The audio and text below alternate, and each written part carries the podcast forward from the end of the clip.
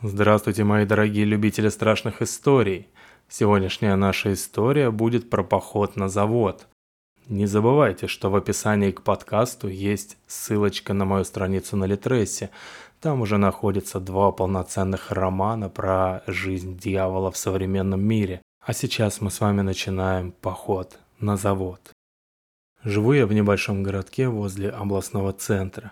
И как часто бывает в таких городках, вся молодежь сбивается в тусовку, в которой все друг друга знают. Компания получается разношерстная. Рокеры, готы, простые парни, даже школьники и люди постарше, иногда вспоминающие беззаботную молодость. Сама история случилась несколько лет назад. Тогда появились первые игры из серии «Сталкер», книжки на тему и вообще случился бум лазания по заброшенным зданиям – с сопутствующим распитием. А в нашем городке как раз удачно оказался целый заброшенный завод прямо в центре города. И вот как-то раз пришел я на очередную встречу всей этой тусовки и удивился тому, что часть сидела трезвая и серьезная.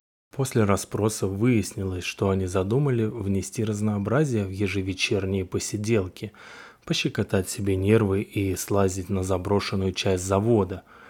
Компания была так себе – пара не особо вменяемых музыкантов, один весь из себя творческая личность, тощий как смерть, будто словно прямо из американских фильмов сошел, тупой, здоровый, как танк и вечно с бутылкой. Один толстяк, редко вылезающий из дома и только и умеющий, что сидеть за компьютером и пить спиртное. Один случайный парень в каждой бочке затычка и четыре девушки – одна из которых на тот момент встречалась с тем самым здоровым музыкантом. В общем, посидели на привычном месте и пошли. Уже на подходе к заводу стало страшновато, когда в час ночи над окружающими частными домами показалась мертвая темная громада завода. Когда вокруг все вдруг резко осветилось, наши тени из размытых луной вдруг стали резкими, как в театре теней – вытянулись вперед аж до забора завода, и сзади раздался громкий шорох. Все уже забеспокоились, но сразу от души отлегло, когда, обернувшись, увидели машину, из которой с улыбкой вылезал, пытаясь вытащить свои два метра из низкого салона, наш общий знакомый, постарше всех года на 4-5. Мне тогда, кстати, 19 лет было как раз из тех, кто вспоминает молодость, о которой у него осталось лишь напоминание в виде волос до плеч. Оказывается, его вызвонила одна из девушек, плюс они с толстяком по никому непонятной причине были закадычными друзьями. Перездоровавшись со всеми и вызвав у некоторых неприязнь резким переключением внимания двух девушек на него, он припарковал машину на резко возвышающейся обочине и пошел с нами. Добравшись до завода, мы без труда обнаружили дырку в заборе. Часть плиты высыпалась снизу, так что даже толстяк пролез без труда. И оказавшись на территории завода, застыли. Труп промышленного монстра поражал даже в заброшенном и неосвещенном состоянии. Гигантские цеха, краны, трубопроводы диаметром с человеческий рост, какие-то стальные башни со слепшими прожекторами без стекол, массивные цистерны, асфальт, блестевший как звездная дорожка осколками стекол. В целом все очень даже романтично, но стоило дать волю воображению и представить, что где-то в этом лабиринте есть свой минотавр с когтями и клыками, и тело охватывало дрожь наперекор всем возражениям рассудка. Мы пошли вдоль забора, не сразу решившись двинуться вглубь территории, пока не дошли до широкой дороги, полосы в четыре, видимо, главной дороги завода.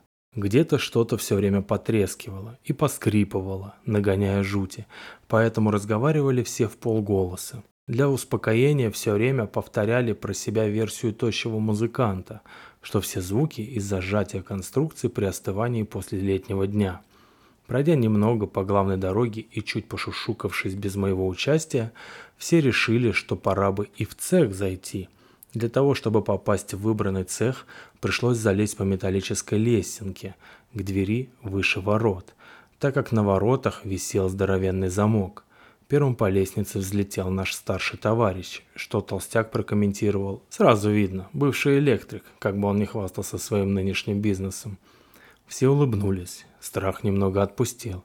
Тем временем тот товарищ заглянул в дверь и сказал, «Да ну, ничего интересного», и скатился по лестнице вниз. Но у всех к страху уже примешалось любопытство, и мы начали по одному залезать на площадку перед дверью, а наш экс-электрик, толстяк и две девушки остались внизу. Первый всех подсаживал на лестницу, которая начиналась в метрах в двух с половиной от земли, с веселым матерком, и боялись мы все меньше и меньше. Когда компания поделилась по высоте пополам, оставшийся внизу толстяк сказал что-то вроде «Я туда не залезу, мы пойдем, дальше побродим, как слезете, позвоните». А старший товарищ заявил, что в цеху все украдено до нас, так что они идут на поиски. Они пошли дальше, завернули за угол, и вскоре мы перестали слышать их шаги и даже щелканье шпилек одной из девушек. Да, вот такое дело, на шпильках решила прогуляться. А мы по одному протиснулись внутрь цеха. Внутри было как-то живее, чем снаружи. Станки, оборудование и кран-балки не растеряли краску и выглядели старыми, но не забытыми. Раскачивался на тросах крюк крана-балки, это потом я уже понял, что сквозняк бы ни за что не раскачал такую громаду под сотню килограмм. Мы начали по одному спускаться вниз по лестнице. Слава богу, не вертикальный, в отличие от наружной, и тихо вдоль стены идти к середине цеха, замирая каждый раз, когда под нашими ногами что-то ломалось или хрустело, добавляясь в общий фон изредка пощелкивающего и поскрипывающего завода. Девушки уже шли за ручку и, чуть пригнувшись, былой кураж ушел вместе с половиной компании. Метров через десять под ногами ничего уже не хрустело, слой пыли и грязи стал влажным и упругим, а ближе к середине цеха под ногами и вовсе захлюпало. Но, несмотря на болото на полу, все вокруг выглядело захламленным, но не разрушенным. Видимо, охотники за цветным металлом сюда не добрались – раз даже провода были на месте. Когда хлюпающая грязь начала превращаться в воду, мы остановились и стали просто разглядывать окружающее.